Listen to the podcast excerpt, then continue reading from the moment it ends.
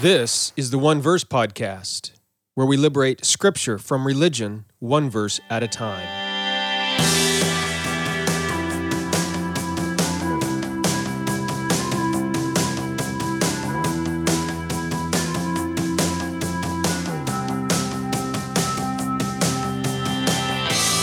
Welcome to the One Verse Podcast. I'm your teacher for this podcast, Jeremy Myers.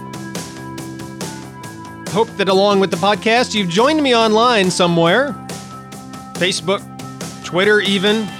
Not super active on Twitter, but you can join me there. Um, or my website, redeeminggod.com, where I have an online discipleship group, which you are invited to join. We have a private Facebook group. You get free ebooks, uh, over a thousand dollars in online courses, a whole bunch of other stuff. And uh, one of the things we do in those courses is look at difficult and tricky topics and passages from Scripture, like the one we're looking at today, Romans 9 3, where it appears that Paul wishes that he could be cursed to hell, go to hell. And um, a lot of people struggle with this verse. You know, is that how I'm supposed to feel? I don't want to go to hell. I want to go to heaven when I die. But it seems like Paul, this super spiritual apostle Paul, he wanted to go to hell for the sake of his brother. And oh no, is that what I'm supposed to do? Well, that's what we're going to talk about in today's podcast episode as we look at Romans 9 3. Now, again, this is one of the verses we look at in my online course, the Gospel Dictionary. All right, the Gospel Dictionary looks at 52 keywords of the Gospel. Boy, you know, if you're leading a Bible study or maybe a pastor preaching some sermons, uh, this online course is going to give you a year's worth of stuff to talk about. 52 keywords, all related to the gospel. And I define the word, and then we look at multiple Bible passages that have that word in it. Uh, the course isn't done yet, but I'm adding new lessons all the time. And when it's done, it's going to contain hundreds of hours of teaching. Okay, that course right there should invite you to join the discipleship group. Um, it's more than worth the price of joining. By the way, the price is just to support the work I'm doing online. I wish I could give all this stuff away from for free, but but uh, I just can't, and also pay my bills and everything. So uh, that that that that the price of joining is just sort of your gift to me as a thank you for what I'm doing, and then I thank you in return for listening and reading some of the stuff I put out um, by giving you all this free courses. But of course, this podcast is free. Everything I write on my blog is free, redeeminggod.com. So um, your gift to me sort of helps pay for some of that so that I can continue to put it out and reaching hundreds of thousands of people around the world every single month. So thank you for joining me. If you do want to join me and you haven't yet, just go to redeeminggod.com slash join. All right, then you'll get emails to join the discipleship group, get your free ebooks, and also get access to all of the free online courses. All right, see you there. So, Romans 9 3. Here's what Paul writes He says, For I could wish that I myself were accursed from Christ for my brethren, my countrymen, according to the flesh. All right, so uh, is Paul saying in this verse that he wishes he could go to hell if this would mean that his Jewish brethren would believe in Jesus and become Christians? Well, I'm not. I'm just going to jump right to it. You know, cut to the cut, uh, cut to the chase. Uh, Paul does not desire to go to hell in Romans 9 3. All right. First of all, hell is not mentioned. Go look at the verse again. Paul does not mention hell in the verse or in the context. He uses this word accursed. All right. And uh, that uh, that he he desires to be accursed if this would allow his brethren, the Jewish people, to recognize Jesus as the Messiah. Remember, uh, Paul was Jewish, so when he talks about his brethren, that's what he's referring to uh, the Jewish people. So, what's this word accursed? Well, again, the word accursed is one of the words I look at in the Gospel Dictionary. And we'll be looking at another verse next week in the podcast that talks about this verse, or uh, that talks about this word. Uh, but here, the word accursed is the word anathema. All right. And um, it doesn't mean going to hell when you die. Uh, you know, if that's what it means, then yes, Paul would be wishing that he could go to hell when he dies if only his fellow Israelites would be saved. And, and again, it, it does sound very noble, right? Very, very spiritual. Paul was saying, "Oh, I would give up my place in heaven. I would go to hell if uh, if I could if that would just lead to my Jewish brother and my friends and family according to to my heritage, my traditions, if that would lead to them becoming a Christian, sounds very noble. Uh, and, and, then lots of Christians say, "Oh boy, I'm not as spiritual as Paul because I don't feel that. I don't want to spend eternity in hell, eternity separated from God." And again, I don't know what your beliefs are about hell. So if you think that uh, hell doesn't exist, or if you think of um, uh, that uh, an annihilationism where after people die, eventually they just are annihilated. Okay, then then this verse is a little bit softened for you.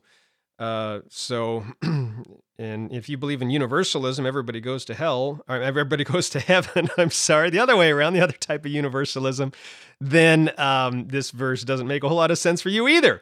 Um, but I, I, none of those look that all gets into a topic uh, that that we don't want to discuss today. And besides that, the whole debate disappears when you realize the meaning of anathema. Okay? Um, Paul is not saying that he wishes he could go to hell. Really, the, the translation is the traitor here. So there's a couple ways of translating Romans 9 3 that have caused lots of confusion.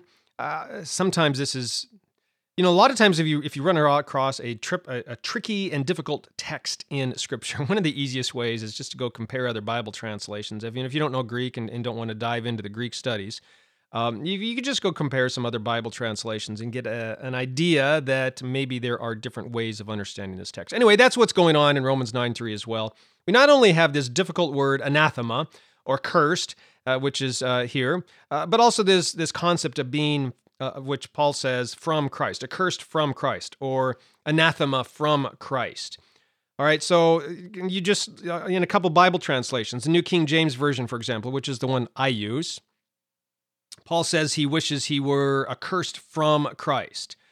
All right, we'll talk about what that means. Um, but the other translations have it differently. The New American Standard, for example, has separated from Christ. Uh, the New International Version uh, I'm sorry to be so negative on the New International Version so often. You go back and listen to the last podcast episode where I, I was really negative about the New International Version and its translation of First John.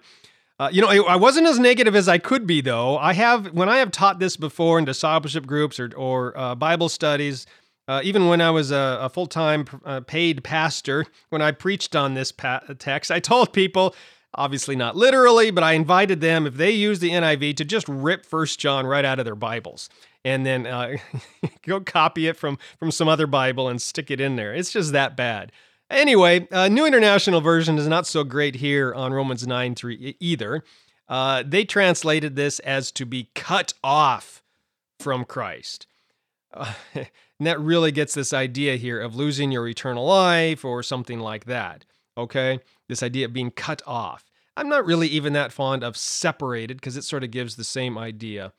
All right, so what is Paul talking about? Well, look, uh, it is possible, I will admit it, that Paul is referring to being eternally separated, cut off, accursed from Christ, and therefore going to hell when he dies rather than to heaven and eternal life. Um, that is one possible understanding of this verse, but I don't think it's the most likely. All right, I think there are better options. Uh, specifically, two possibly better options. The first option, which again is not not even the best, but I think that when Paul states his desire to be accursed from Christ, he could be saying that uh, he's sort of accursed by Christ. Uh, that, that, that Jesus Christ is the originator of the anathema of the curse in a sense. Okay, so if that's what Paul means, he's basically saying that uh, if he were put to death, anathema, then it would be something that came from Christ. And so you'd say, well, Jesus Christ doesn't curse anybody, right? And so I would reject this option. I don't think that is what he means at all. But notice here that in that case, it would mean that Paul was being physically put to death. All right, he was saying, "Oh, I sure wish that Jesus Christ, if it would, if it would help, would put me to death, put me under a curse, if that would help my brethren become Christians. And what that does is it sort of leads us to what I believe Paul is actually saying here.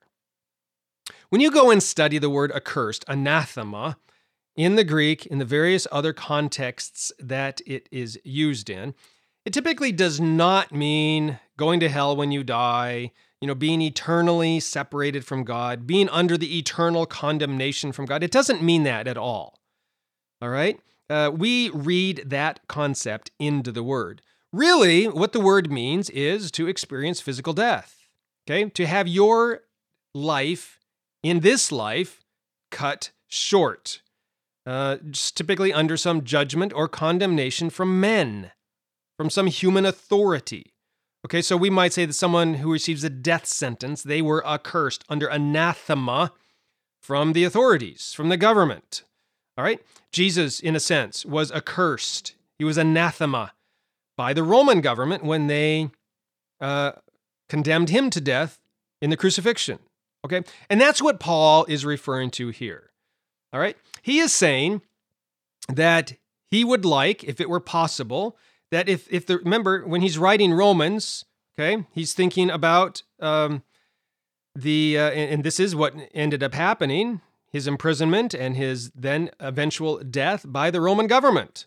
And he was saying, I would wish that if if my physical death at the hands of the Roman government would lead to the salvation of all my Jewish brethren, he says it's a no-brainer. I would do it in a second. He's not talking about whether or not he goes to heaven or hell after he dies. He's talking about how long he lives his physical life. He, he's saying, I, I would be fine with becoming a martyr being put to death by the Roman government for my faith, for my Christianity, if that would lead to the deliverance, the rescue, the salvation of the Jewish people. Okay? So, what then does he mean by being accursed from Christ? Well, again, um, this word Christ here is uh, the, the Hebrew word Mashiach, which could also be Messiah. We sometimes translate it that word, Christos in Greek. All right. And uh, Paul, yes, it refers to Jesus, but it's also sort of a shorthand way to refer to life in Christ, or we could say life within the body of Christ. Uh, Christ is reference is in reference to the rule and reign of Christ, the kingdom of God, um, uh, just the, the rulership of Jesus over all things, which of course Jesus, as the head of the church, accomplishes through the church, the body of Christ. Anyway, Christ, by the way, is another word we're going to be looking at in the Gospel Dictionary, so I don't want to get too much into that. But but when Paul talks about it, especially in Romans, when he talks about Christ, he's not just referring to Jesus Christ.